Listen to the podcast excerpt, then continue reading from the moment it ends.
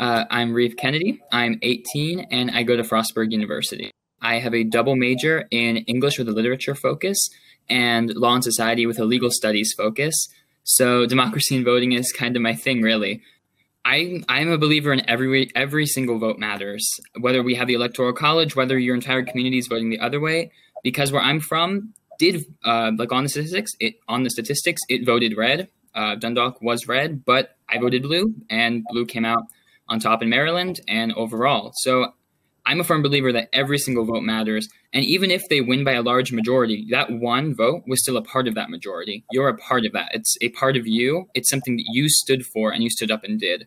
So even if the number per se might not have exactly mattered, in the grand scheme of things, that support that you did, that backing that you gave that day is important. And I feel like everyone needs their voice to be amplified.